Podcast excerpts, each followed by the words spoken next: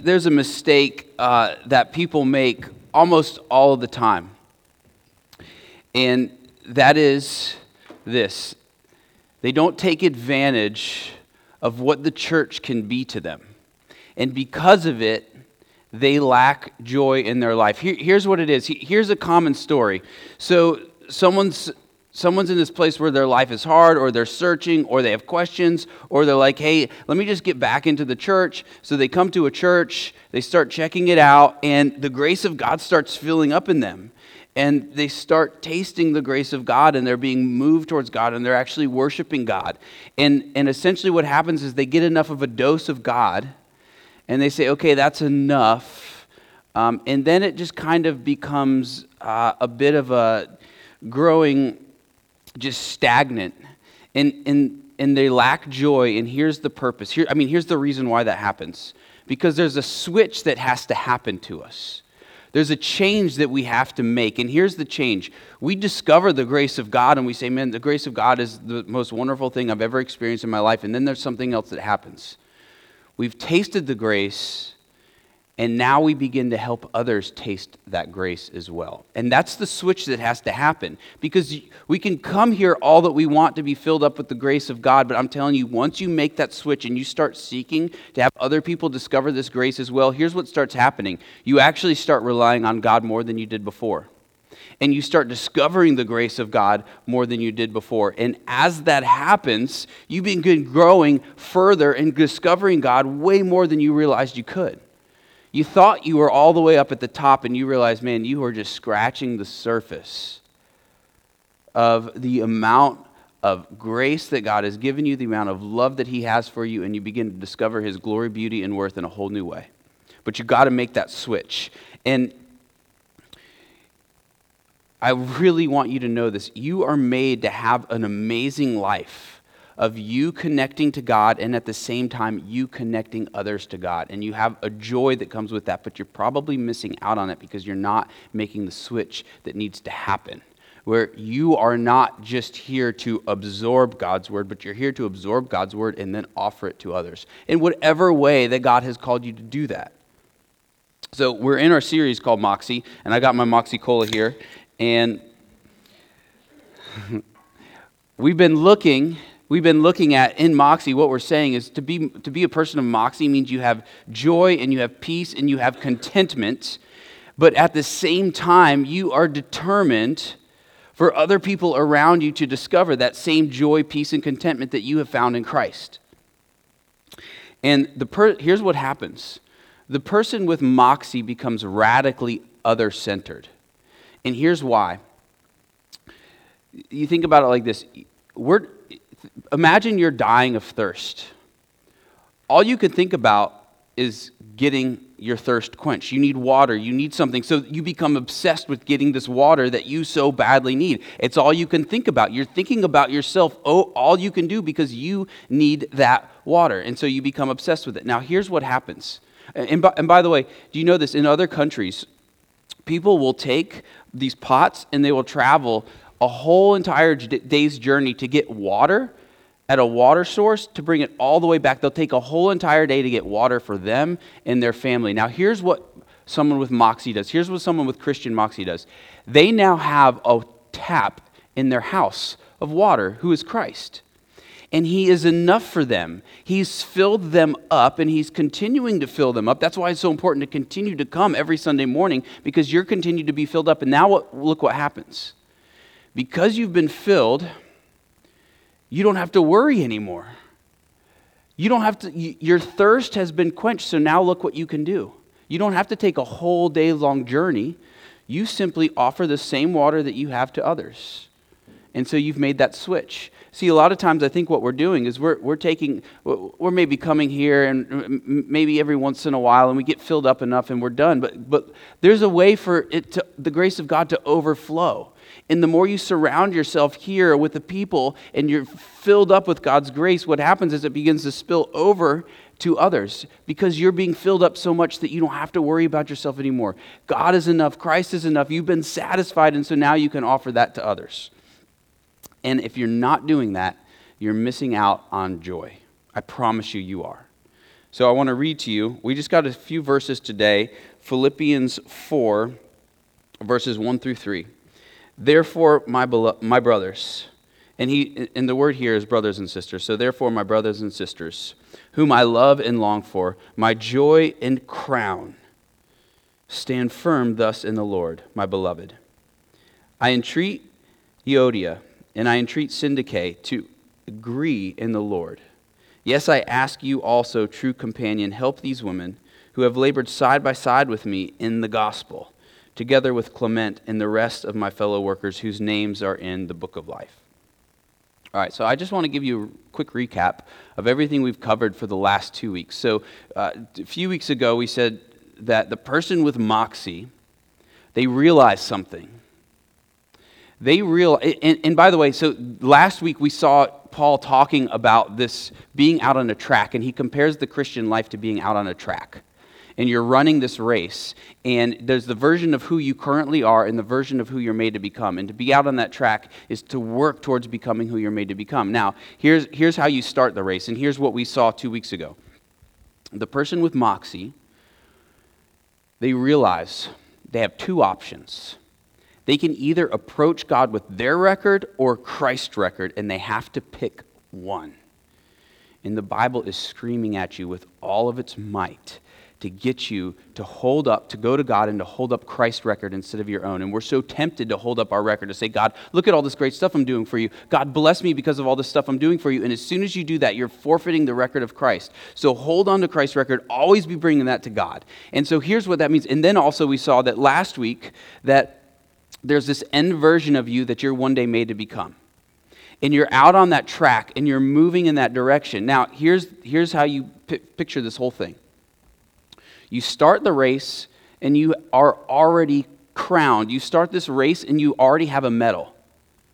That's what it means to be clothed in Christ. So the perfect record of Christ has just been clothed upon you. That's what it means to be a Christian. Everything's good. You, it's as if you've won the race. But underneath that clothing, you know who you really are and how you're acting, however, God sees you clothed in Christ. But the version you're one day made to become, you're going to get there. No matter what, God is bringing you through there. As soon as you enter through the eternity shore, like we sang about, you become who you're made to become. And in this life right now, we are becoming more and more and more of who we're made to become. And Christ comes out on that track, and when we fall down, He's picking us up. When we hit the hurdles, when we get all scraped up, He's there with us the whole time, and He's taking us. He's determined to make us who we're made to become. Now, today, Paul does something that's absolutely fantastic. So he keeps on going with this track imagery, and he calls these Philippian people, the Philippian church, he calls them his joy and his crown. There's another place in the book of Thessalonians where he calls them his joy, and his glory. Now, crown and glory are probably referring to the same thing. Now, here's what you got to be asking right now. You say, well, hold on. The Bible keeps saying that God is the one who's supposed to get the glory. So, why is Paul saying that he's getting glory? Why is he saying that these people are his glory? Why is he saying these people are his joy? Isn't God supposed to be his joy? Why is Paul saying this? What does he mean here? Well, here's what he's saying and I hope you're ready to hear this. Paul is filled up with such love for these people. And he sees himself as being out on the track with them. And he sees them as his joy and as his crown and as his glory. In other words, he is so obsessed with loving these people that when they become a little bit more of who they're meant to become, he is filled with more and more and more joy. And he's seeing this when he says crown because he's starting the race with the crown already on him, meaning there's a version of him he's meant to become. And he knows that that version, that he has a destiny, and that destiny is to love the hell out of people and get them to become more and more and more of who they're made to become. So he's wearing his crown. In other words, saying, my destiny is you, to love you guys. This is my purpose. This is why I'm here on the earth. And it is my, such a major joy for him, for you, people he's talking to, to become more and more and more of who they're made to become.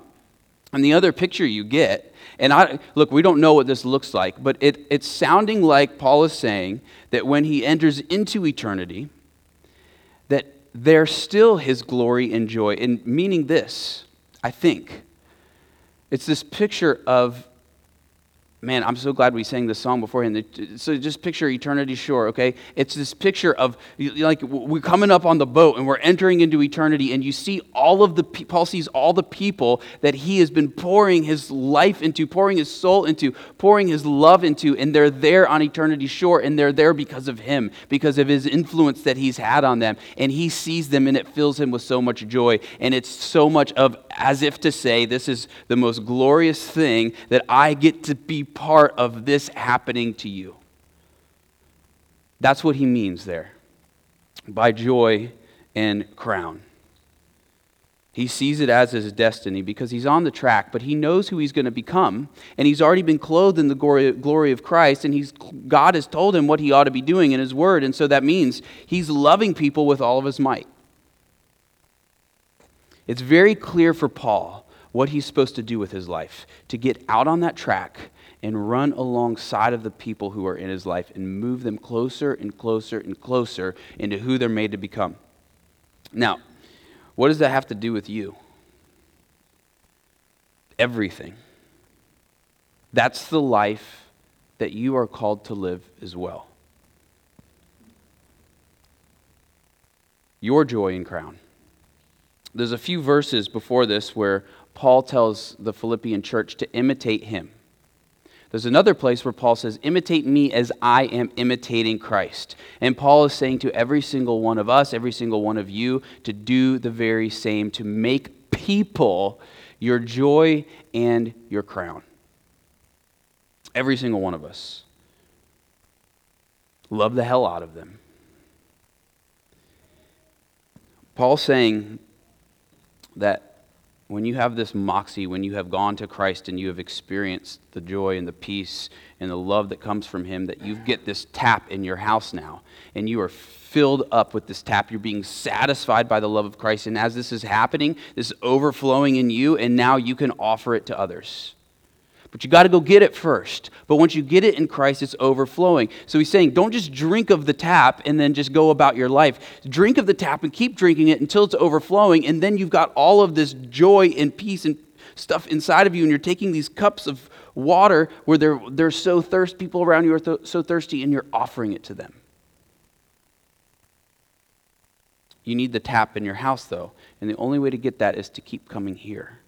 The only way to get that is to be involved in the church where you're constantly being filled with the grace of God. Do you know? I mean, there is such important work for you to do. And it's work that's going to give fulfillment to you. Now, now some of you, like I've heard you talk, some of you don't like your job. Some of you hate your job. And and I, I want you to know something. I think if Paul had your job, he would love it, no matter what it is that he's doing, because there's people around him.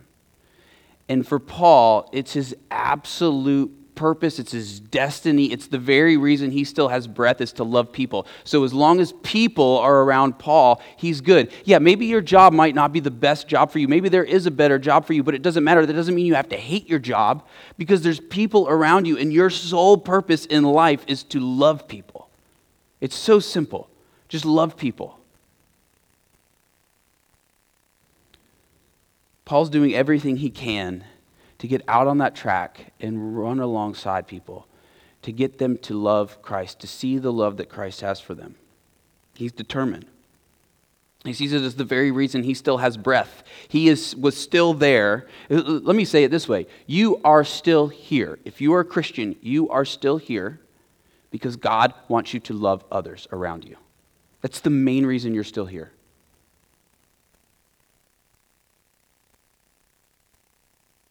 So he seeks them, seeks people out so that they can stand firm in Christ and do just as he's doing.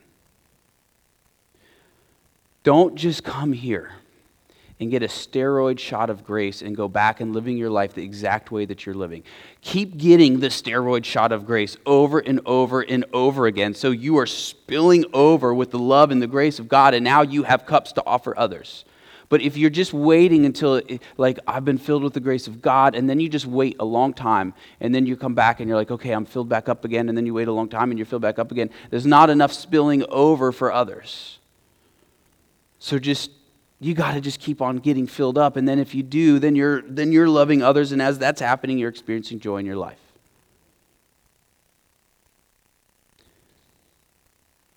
The job of the church is to help that happen in your life to keep filling you with the truth about Christ so you get filled up all the way and then begin to spill over so now you can do the same for others.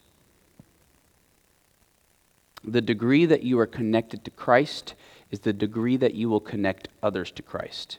And when you're connecting others to Christ, you will experience joy. But you got to make the switch. You got to make the switch where it becomes not just about you discovering God, but you helping others discover God. And when you do, you're discovering God more along the way.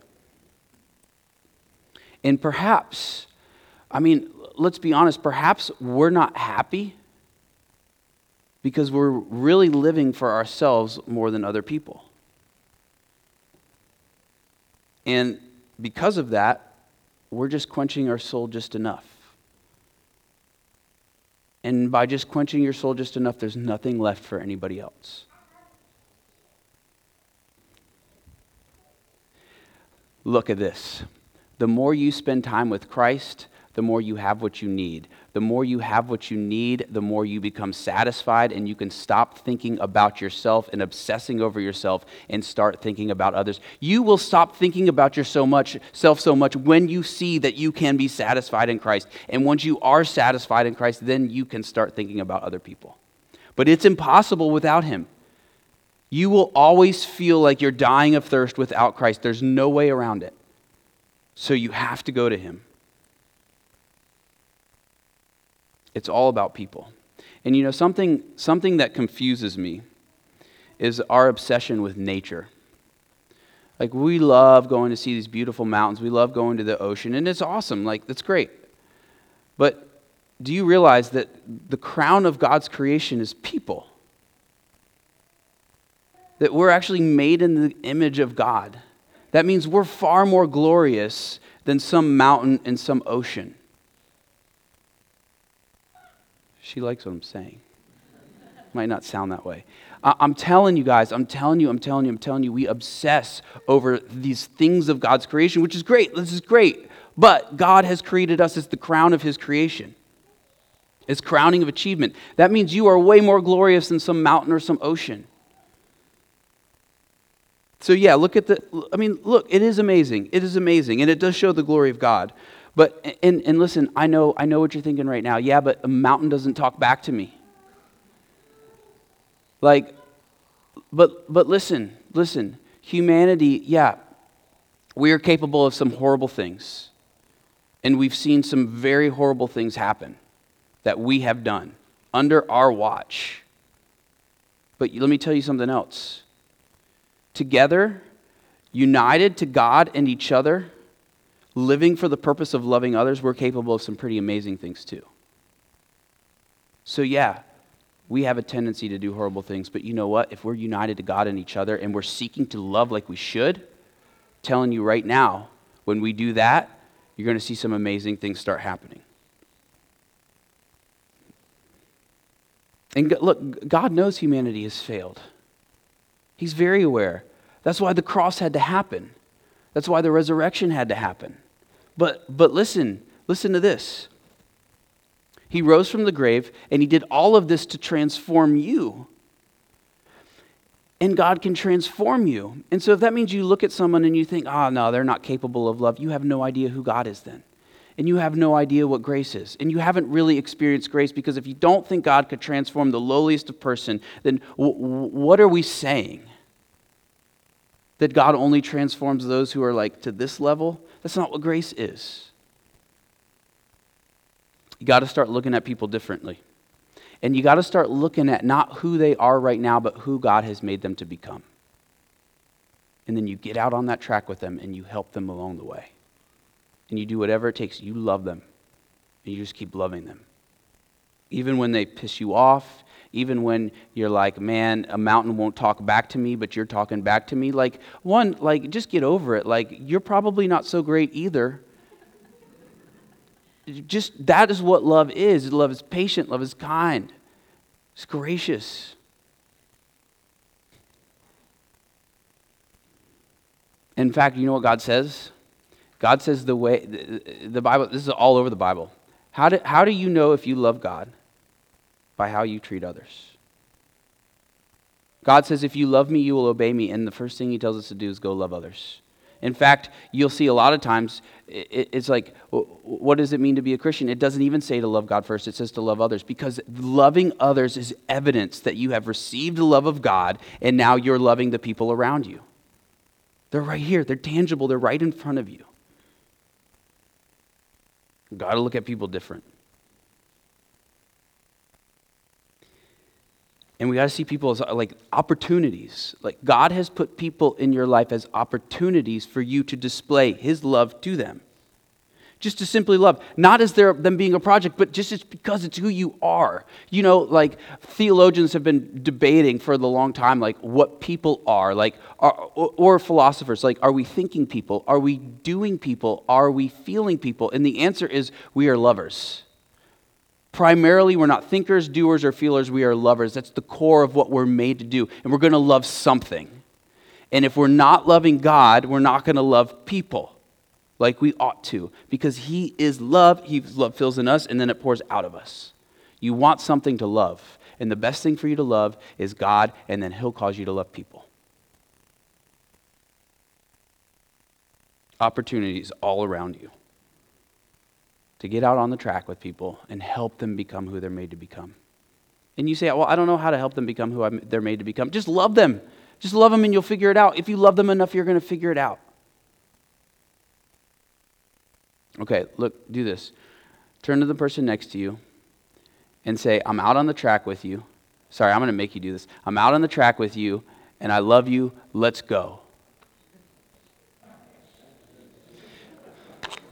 You guys are so weird. Why did you do that? All right, th- there's something else now. All right, keep going. I've just given you a reason to talk, and this was a horrible idea. something else, something else you have to figure out is who is your joy and your crown. Because for Paul, he's identified very clearly who the people are that he is fighting for. These are the people that give him joy, these are the people who are his crown. So we got to figure out who that is. And look at it. I mean, he's saying it indirectly in a way, but so we have these two women in this story who are working to bring God's kingdom in the, in the church of Philippi. And as they're working for this, it seems that they've come into some type of disagreement.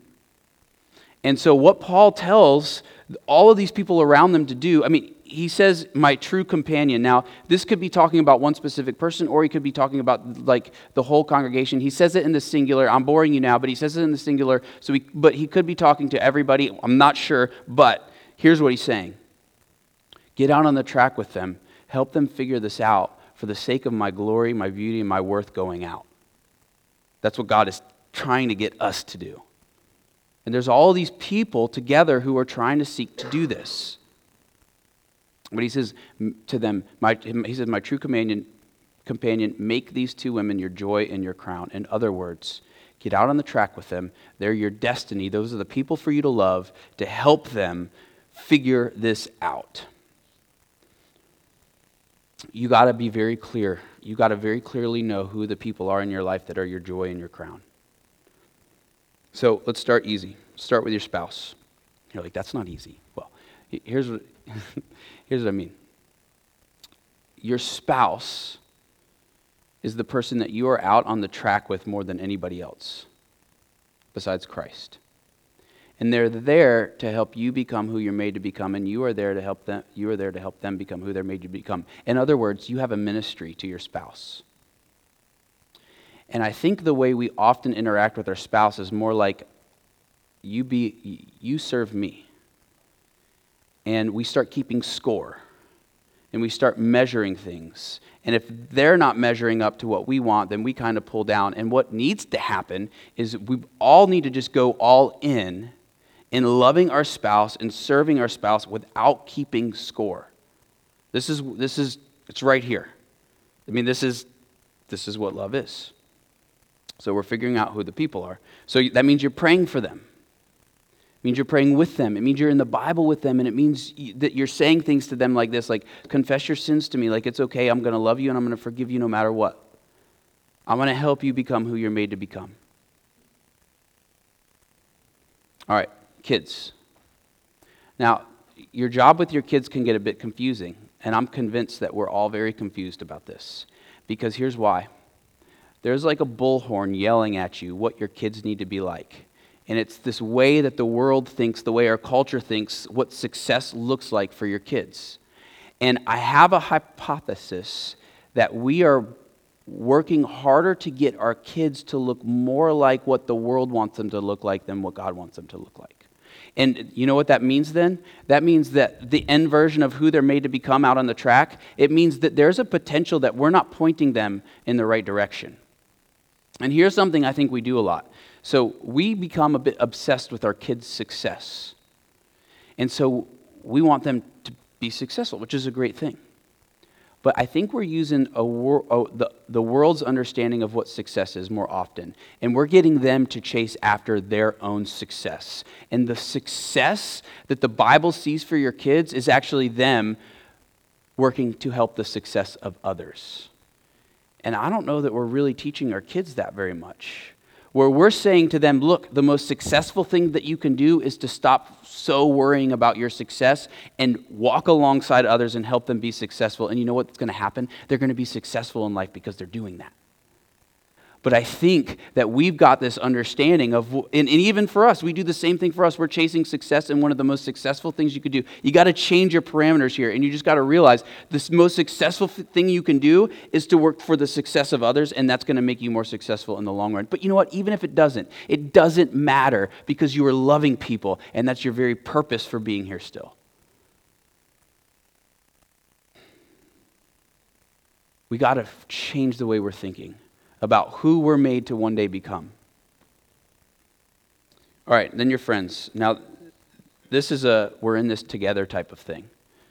Like we're all in the same place, we're all in the same place on the track. Maybe someone's a little further, maybe someone's a little bit behind, but it doesn't really matter because essentially what we're saying is we're doing this together and we're getting to this end goal together. So let's go and let's encourage each other along the way and Christ is there along with us. This is what actually our discipleship groups are all about, which we're about to relaunch. You guys all need to be in a discipleship group. I'm telling you, this is how you become more of who you're made to become. Now, I want to tell you this, though. You can only love so many people. Like, you love everybody. But there's only so much time, there's only so much energy that you have, and so there's a certain amount of people that you can love. So you think about it like this a Lego, like a Lego has however many pegs. Say it has eight pegs. I don't even know if that's what they're called, but you know what I'm talking about. And so each peg represents a person in your life. So let's say there's eight. And that's the, that's the amount of people that you can fully like love and give attention to. And each person on that peg has a different responsibility that you have towards them whether it's your kids or your spouse or your friends or coworkers or whatever. So, I want to give you three suggestions to do with these pegs who are people.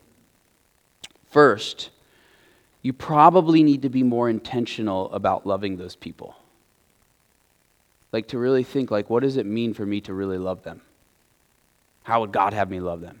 That's the first thing to do. Second thing to do is you probably should try to have more prongs on there pegs or whatever they're called. So, um, so let's say you're just, you know, you have a hard time managing a bunch of relationships. So let's say you have six. You say, man, I probably could get two more. So you stretch yourself in allowing two more pegs to come into your life. People, I feel funny calling people pegs.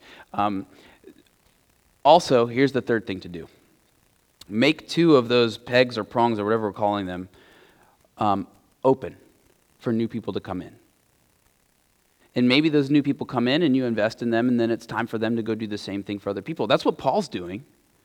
I mean, Paul's constantly has new people coming into his life and he's sending them out to go do some awesome stuff, but he's loving them. He's loving them all, all of them the best that he can, and then he says, go and do the same to other people. And so you leave a couple spaces open for new people because you don't know what God's going to do. And, you, uh, and you're like, well, how do I figure this out? I don't know. Just pray about it. Like, I don't know what you need to do. I mean, just love people and you're going to figure out the rest of the stuff that you need to do. The question, though, is at the end of your life, do you want to be seen as successful in worldly standards but not having had loved people? Or do you want to, with all your might, be loving people and seeking their success and let that be what your success is and let that be what you're known for? So, this is a lot harder than it sounds. I mean, because we're talking about making people your joy and your crown. I mean, meaning you become obsessed with people in a healthy way. You become obsessed with loving them with all your might. And this is very hard because we're very me centered people. And so, how do we do that? And the answer is actually very easy, though it's a hard process and that is you have to see that you are Christ's joy and crown. So here's what happens Christ is looking down upon us, and he sees our own self obsession.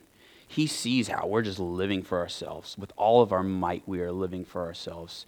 And we're seeking our own glory and our own beauty and our own worth. And we're just fighting for our success. And it's so hard to think about other people. And He sees this in us. And so here's what He does he leaves his throne in heaven, he puts down his own crown, puts down his glory,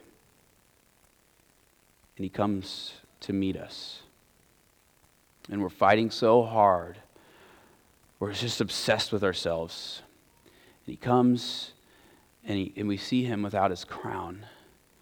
And we say, What's going on? Where's your crown go? And he says, I'm trading it. You have now become my crown. And then he says, there's a place in the Bible and it says, the joy, the cross is the joy that is set before Christ. Now, here's what that means it, it was not comforting for him to go to the cross. It was not a joy. The cross was not the joy. What it was going to give him, what was it going to give him? You. It was going to give him, give him you, the end version of what you're one day made to become. He's fighting for that. And so the cross becomes a joy for him because of what it's going to produce in you. And you know what? Now he looks all the more glorious because you see him come it, without his glory. He lays his glory aside and he comes bruised. He comes broken. He comes beaten up, scarred, bleeding from th- this crown, this new crown of thorns that he's wearing. He's got blood coming out of his hands and his side. And you see him there and, and he says to you, I did this for you. And when you see that, he becomes all the more glorious. And he becomes exalted in your life. And then he takes back his crown. But now he's sitting with his crown on his throne, having come and put it down to get you. And that makes him all the more glorious. And so, what we have to do is we have to learn to go and drink from the well of his love and be satisfied by it and be filled up with love in such a way that we now go whoever's around us and we're just loving the hell out of them. And when we fail, we go right back to Christ and we get filled back up and we go and we say, I'm sorry, I failed in loving you, but I love you. And we do it again because he has done it for us. So we go and do likewise. Father, we ask now that you would fill us. We are so thirsty for you, Christ.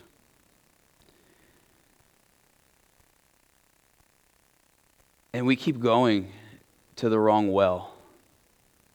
And we pray now, God, that you would lead us to the well that never will run dry so we could drink up and then offer this love that you have for us that would satisfy us and we could offer it to others. Give us the strength to do that, God, and we pray this in Jesus' name. Amen.